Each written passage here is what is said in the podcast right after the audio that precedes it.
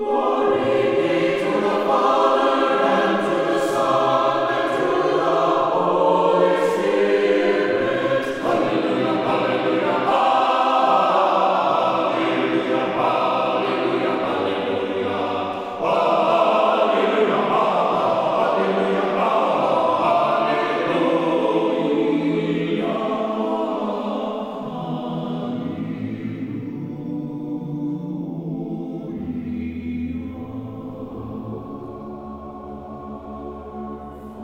to Jesus Christ. Annunciation Byzantine Catholic Parish presents Light of the East, a program revealing how the Eastern Catholic churches have nourished the Roman Catholic churches and today's world in profound ways through their histories, traditions, mysteries, and spirituality. Hello, I am Father Thomas J. Loya, pastor of Annunciation of the Mother of God Byzantine Catholic Church in Homer Glen, Illinois, and this is a story of the Eastern churches, an inspiring story of faith, courage, intrigue, mystery, spirituality, dissension, and reconciliation. But most of all, this is an expression of a great experience of faith through a unique divine liturgy. Join with me now as we look toward the light of the East. Light of the East is also supported by Eastern Christian Publications, where you can find the prayers of the Catholic Byzantine Daily Office at ecpubs.com and by EasternChristianMedia.com, a broadband network for you to learn more about the Eastern Catholic Churches. That's EasternChristianPublications.com. Glory to Jesus Christ. Welcome to Light of the East. I am Father Thomas Loya, your host. Today, in many Eastern Catholic churches, is Mardi Gras, but it's really anything but a wild celebration. And by the way, for those of you who are familiar with Mardi Gras, hopefully you're familiar with what it really means. It means Fat Tuesday, which means you're saying goodbye to fatty things. In other words, meat products, especially on Tuesday, because in the Western lung of the church, the next day officially begins Lent for you on Ash Wednesday. So Mardi Gras means Fat Tuesday. You're eating the fattiness because you're going to kiss it goodbye. Well, we're doing the same thing today in many Eastern Catholic churches, only it's on a Sunday. It's called Meatfare Sunday. That basically is our Mardi Gras, but it's not about wild celebrations and body parades and things like in New Orleans. I mean, God bless them for carrying on a Mardi Gras tradition, but it's in so many ways, like many other things in life, it's lost its real meaning. We have to be reminded of what it really is. In fact, in New Orleans, when they would play all that music in the parades and so on, is because they were going to say goodbye to music as well. In fact, sometimes they would play sad songs because you're not going to be playing music during the season of the fast, because it's a season of, of repentance, of sorrow, but a sorrow that leads to joy. That's why we call it the bright sadness in Eastern churches. We always speak in the both and. The sadness is that we're giving up a lot of fun things because we're focusing on what is really important. We're getting away from what is just excessive and superfluous and not essential. We're being honest about our sins. And that will lead us to a purity of heart, which gives us greater joy. So it's a bright sadness.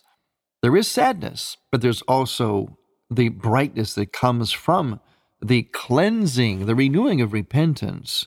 And speaking of fasting, giving up things, yes, we give up meat today, and then next Sunday we'll give up dairy products so that we relieved ourselves of all of the fatty kind of celebration type meals that we normally are accustomed to. We'll return to those, oh, we'll return to them with great joy on Easter Sunday with those magnificent Easter baskets with all the eggs and hams and things that we fasted from. We'll return to that but with a renewed spirit, hopefully less gluttonous, less bound by the fallen side of our passions, and so on. But we fast today and we don't celebrate. We don't do a wild body Mardi Gras type celebration because we're also focusing on not only fasting, stepping back, but on our sinfulness and especially the Last Judgment. And the Eastern Catholic Churches today is also called the Sunday of the Last Judgment. And we take this very, very seriously. And I think it's something that really needs to be taken seriously, especially in our world. This is one of the things that our world is really, really missing. There are a few things I can probably count on three fingers that I think would turn the whole world back around to what is good and holy according to God's plan. Among those few things, this sense of not believing or not really being aware each day, several times a day, that we're going to die and be judged. And that judgment will be eternal. Now, we don't like to look at that. You might be feeling, even feeling a little bit uncomfortable even now as I'm talking about it. But if you think you're feeling uncomfortable now, just wait. Let's get really uncomfortable, as only we can do in the Byzantine church and the Byzantine liturgy. Oh, we love this stuff. I'm going to read to you some of the text, the prayers for this Sunday of the Last Judgment and also Sunday of Meatfare. Listen to this one. This is from the Matin service of today, the morning prayer. All shall be judged according to their order monks and hierarchs, old and young, master and servant. Even widows and virgins will undergo the same judgment. On that day, woe to the one who has not led a holy life. And here's this one, too Princes and leaders will be judged, and so will the rich and the poor. Neither your father nor your mother will be able to help you, nor will your friends save you from punishment. O oh, my soul, tremble at the thought of the judge and the terrible accusation. Prepare now your defense so that you may escape eternal condemnation. May I not hear, O Lord, the word which will chase me far from you. Do not send me to the fire of the accursed. Rather, with the just may I hear the voice of your call. Before the divine judgment seat, no help will assist you, neither strategy nor concern, neither glory nor friendship, but only the strength, O my soul, that comes from your deeds. And there's one more prayer. We, we're going to look at many more today. This is from the Vesper service, the very first dogmatic hymn of the Vespers for this Judgment Sunday. When will you come to render just judgment, O righteous judge? You shall sit upon your throne of glory. A river of fire shall flow before your judgment seat. The powers of heaven will be there with you. Filled with fear, all humanity will be judged according to their deeds. At this hour, O Christ, spare us. And because of your great love, grant that the faithful who pray to you may be given a place with your chosen ones. I weep and I lament when I think of the outer darkness and eternal fire, together with Hades the worm that consumes and the gnashing of teeth, the unceasing grief that falls upon those who have sinned without measure and who have provoked you to anger, O God most good. Alas, among these sinners I am the first, but in your great mercy, O Judge, save me. Alas, O my darkened soul, how long will you persist in sin? How long will you lie in laziness? Why do you not think of the dreadful hour of death? Do you not fear the awesome judgment seat of the Savior how will you defend yourself? How will you be vindicated? Your works are there to convict you, and your actions witness against you. Moreover, time is growing short, O my soul. Hasten and cry out in faith. I have sinned, O Lord, I have sinned. But I know your love and your mercy, O good shepherd, and your goodness. Do not deprive me of a place at your right hand. Have you had enough? Are you shaking in your boots? Well, you should be. So here's the problem. We think that we can never be uncomfortable today. We act as though we're not going to die.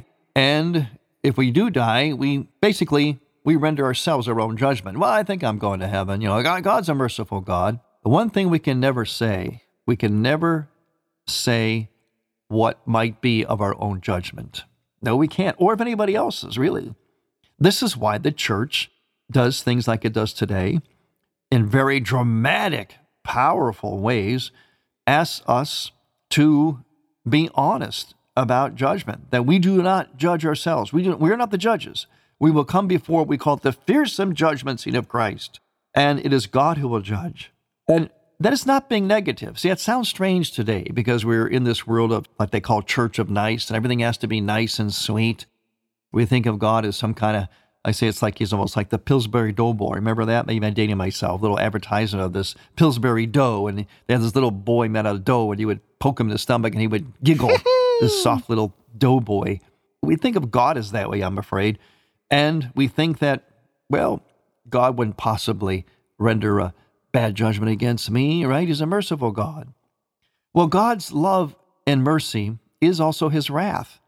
In other words, He gives us what we want. You know, if you don't want Him, if you don't want to pursue the heights of the life of deep spirituality, of repentance, and of charity and love and asceticism, as we're called to during Lent, if you don't want that, well, then God won't give it to you. He gives you what you want. Do you want to go for the gold? Do You want to be in the Hall of Fame?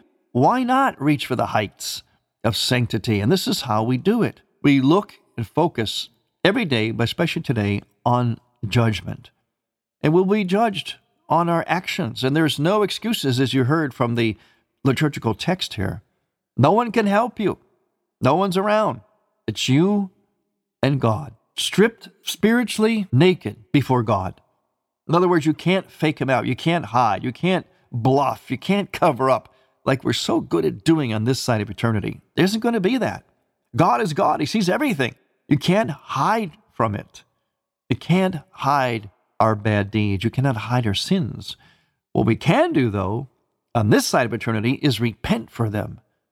Going to confession regularly, especially during Lent, doing the ascetical disciplines, the extra fasting and the prayer, growing in holiness, being honest about our sins. In the communion prayer in the Byzantine church at our liturgy, and you heard it in the text I just read, before we approach, we say a prayer, and it's a quote from 1 Timothy, from the epistles, where we actually, each one of us says that we are, we, I, am first among sinners. In other words, all we know is our own sin. We cannot judge the heart, the culpability, the interior culpability of any one person. We can judge objective actions, and we should, just like we do in court. That's what law is for. If someone's committed a crime, we identify that and they're punished, or they have to make restitution. But in terms of judging their heart, their soul, we cannot do that. We only know our own interior disposition. Even then, we kind of try to fool ourselves.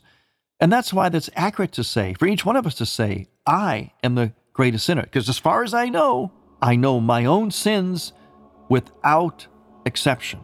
Definitively, I do not know definitively what is in the heart and soul of that other person, no matter what objective action they have done. And this is why we say that prayer. See, it's a, I guess you'd call it today, extreme, extreme honesty. But the extreme really is the norm. And that's what this season of the Great Fast brings us back to the norm. The norm is to be well aware of our judgment and to prepare for it while we're on this earth. I'm Father Thomas Loya on Light of the East. Light of the East mission is Christianity's reunion, and to tell the story of the Eastern lung of the Catholic Church, we need your support. In order to keep Light of the East on the air, you can make a donation now by going to ByzantineCatholic.com. That's ByzantineCatholic.com, and then donate securely using any major credit card. With your help, we can keep Light of the East's illumination bright.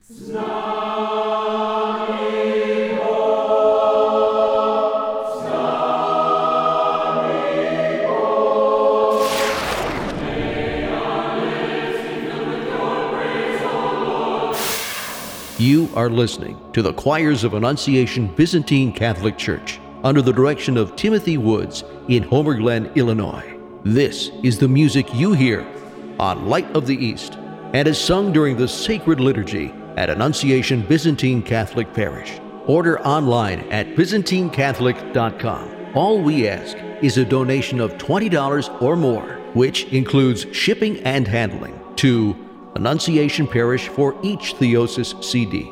Send a check made out to Annunciation Parish at 14610 Willcook Road, Homer Glen, Illinois 60491. And may God grant you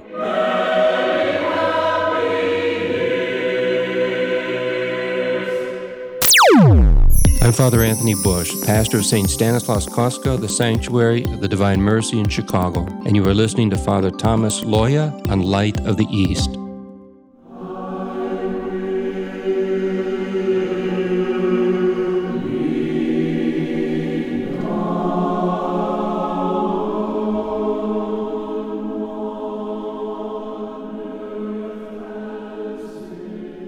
Welcome back. We're looking at Judgment Day and also Meatfare, Mardi Gras, only Byzantine style, which is anything but celebrating and being bawdy and rock, raucous and so on. It's about actually being pretty sober because we're giving up meat products now for 40 days. And we are looking at death and judgment in a very graphic and real way. As always, through the lead of the liturgical text of the services in the Byzantine church. And I want to go back to one of the texts that talked about that leaders will be judged. Everybody be judged, rich or poor, no matter who you are. It doesn't matter. We say in our funeral service, we look in the grave at the body, and what does it matter now? Whether it was a king, a prince, or a pauper, a criminal, whoever, you're looking at the way that we all end up dead. No one is exempt from that. Dead, and we are judged. And listen to this. When I speak about, as the liturgical texts do, the leaders who are to be judged, I, I have to believe that the problem today, one of those big, as I mentioned earlier, there's about three things that if we can heed them, we could turn this world around. One of those is the fact that we don't seem to believe, really, especially very powerful people, secularized people, don't seem to believe in, well, their own death, but more so in judgment or hell. Just think if everybody believed, had on their mind, they could go to hell. They're going to be judged. Do you remember the visions that Our Lady gave to the three little children during her appearances in Fatima back in 1917, right when the World War I started? One of the things she revealed to them was a glimpse of hell. Now, it seems like quite a bit for a, a child to take, but she, of course, protected them. They survived. I sometimes wonder if maybe the Virgin, if she wanted my opinion, which she does not need, if the Virgin could today come back and show the whole world a vision of hell, especially powerful people, leaders, because it just seems like people have no fear that they'll be judged on their actions on earth and all the hurt that they may have caused, and that their judgment will be on not a very happy one for them. It'll be severe. And here's the kicker ready for this? It'll be eternal. If you don't like it, you can't get out on bail.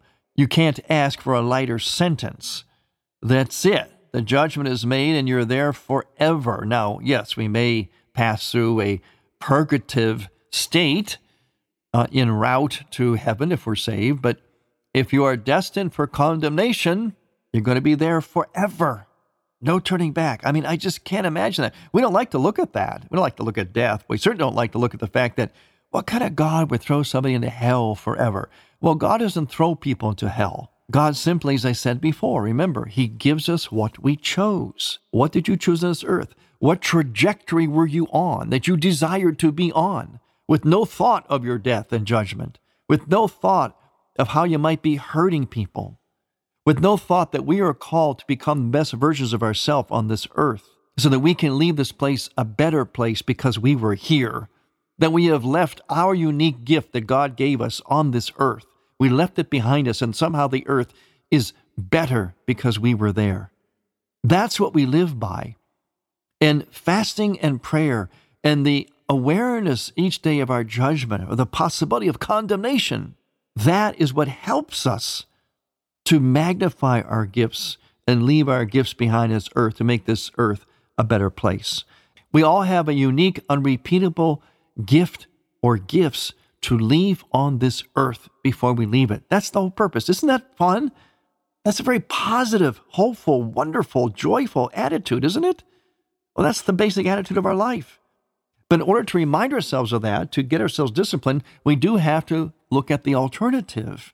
Let's look at a few other verses from these dramatic verses of this Meatfare Sunday and also called the Sunday of the Last Judgment. By the way, we read Matthew 25, the famous passage of the Last Judgment. Did you feed the hungry, clothe the naked, and so on? If you have, you can come to heaven. If not, then your judgment is hell. It's very clear in Matthew's gospel, which we read today. Listen to this text May I not wander into the land of weeping, nor see the place of darkness, O Christ and Word of God. May I not be bound hand and foot and rejected from the banquet hall. For in my misery I have soiled the garment of the eternal nuptial feast. Now, these are very significant, profound words. They give us insight not only into our destiny, but to our origins, into a, what we call a theological anthropology. That means understand the human person in light of God, how we revealed God, participated in God, why and how God created us. What was our original intent? What was his original intent? What was his original intent and destiny for us. And this line points to it.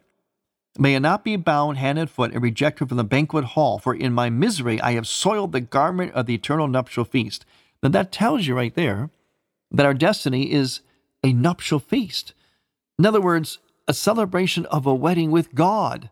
We, all his creation, come to fullness in the church, are his bride collectively. Now, a lot of guys have problems with that. I'm not saying you're a girl, guys. I'm just saying you have to think mystically, always mystically. That's especially the case with us Easterners. Mystical bride, that collectively we are the bride of God. In other words, we received his love. He proposed to us. He initiated everything like a man's supposed to do. He's supposed to propose to the woman, go out and get the ring, propose to her. And she hopefully responds back with yes. That's exactly how it is between us and God.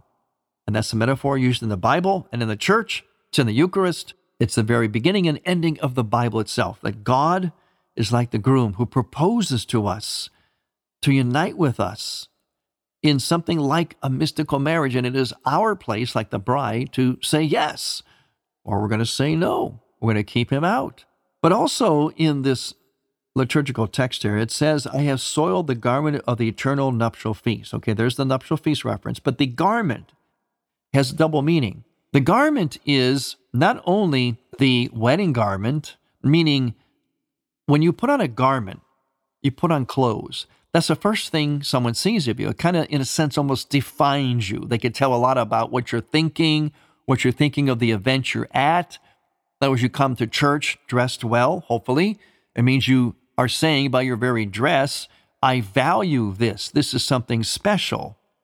If you're going to go to the Super Bowl, or if you went to the Super Bowl or any kind of game or a basketball game, you're going to dress up in the clothes of your team, right? Because that tells you who you're rooting for. Well, our clothes are the first thing that people see about us, and they make a statement about us, about a lot of things. So the wedding garment means the statement that we've put on the life of a bride, a mystical bride. In other words, we have received God's love and we are responding to him in love as he has done to us. But there's one more metaphor. In the Eastern churches, we speak of the human person as having, before the fall, before sin, been in a very glorious state, a state that is somewhat like we are now, but something even, something somehow different, more perfect, maybe more spiritualized, like we'll be in the end at our destiny. And when we fell, everything became a little more coarse or corrupted. And the Eastern Fathers call that we got a garment of skin. Again, that's another double meaning. They using the skins of animals to cover themselves, Adam and Eve. They didn't have to do that before. Remember, they did not have to do that before because they were pure. They looked at each other, saw each other, and they were naked without shame. Now they saw each other sinfully, so they had to cover up. What did they use to cover up? They used animal skins. But also, it means that we took on a coarsening kind of garment. In other words, our skin, our body somehow became less less spectacular, less spiritualized, less pure. They became more coarse and sort of gross, let's face it. You know, we can smell, we have to clean up, and we die. Our bodies rot in the grave. Death smells. So there's a coarseness that probably was not there at the beginning. And so our flesh has become this sort of garment of skin, whereas before it was as if we almost didn't even have skin. Somehow our bodies were more spiritualized, more perfect and holy. And we see that in the Virgin Mary, in her dormition, her assumption, and also Jesus' resurrection and his appearance to the apostles. They had bodies that were spiritualized. They were still bodies, but somehow almost like what we would call as ghosts, somehow. Again, they were both and. And that's how we were meant to be at the beginning. It's probably how we were, something like that. And that's how our ultimate destiny is, which will happen again thanks to Jesus Christ, because he put us back together again by dying and rising. So we will die, we'll have that judgment. Our bodies will separate from our souls for a time, but in time, at the last judgment, bodies will rise up, be reunited with our souls, and if we are saved, we will go to heaven in that spiritualized, perfect, wonderful form that God has intended for us. He intended it at the beginning, and He intends it as our destiny, and He proved it by His own body and soul and spirit. Thank you for listening. Have a great season of meat fair, cheesefare, and the Great Fast. I'm Father Thomas Loya on Light of the East. To hear Light of the East again, visit ByzantineCatholic.com and click on the Features and Programs tab, and on iTunes. Thank you for listening to Light of the East. We encourage you to tell a friend about Light of the East and to visit ByzantineCatholic.com. Light of the East is produced by ADC Media.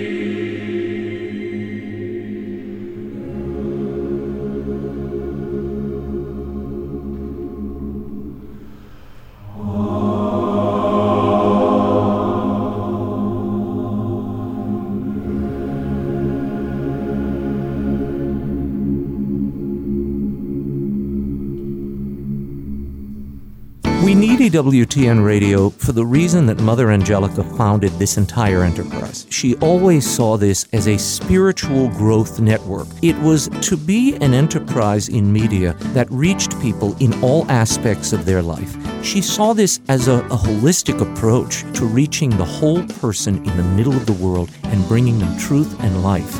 Raymond Arroyo thinks Catholic radio is important. So should you. Thank you for listening. Next week, we will return to the Light of the East. To learn more about Annunciation Byzantine Catholic Parish, visit our website, ByzantineCatholic.com, where you will also find an archive of all of our programs. In order to continue Light of the East with its mission of Christianity's reunion, we need your support with a donation. Any amount will be a blessing. Please make out a check to Light of the East Radio and send it to Light of the East, 14610 Will Cook Road, Homer Glen, Illinois 60491. That's Light of the East, 14610 Willcook Road, spelled W I L L C O O K Road, Homer Glen, Illinois. Or donate online on the homepage of ByzantineCatholic.com. From the Light of the East, a new dawn of unity is in sight. God bless you, go with God, and may God grant you many happy years.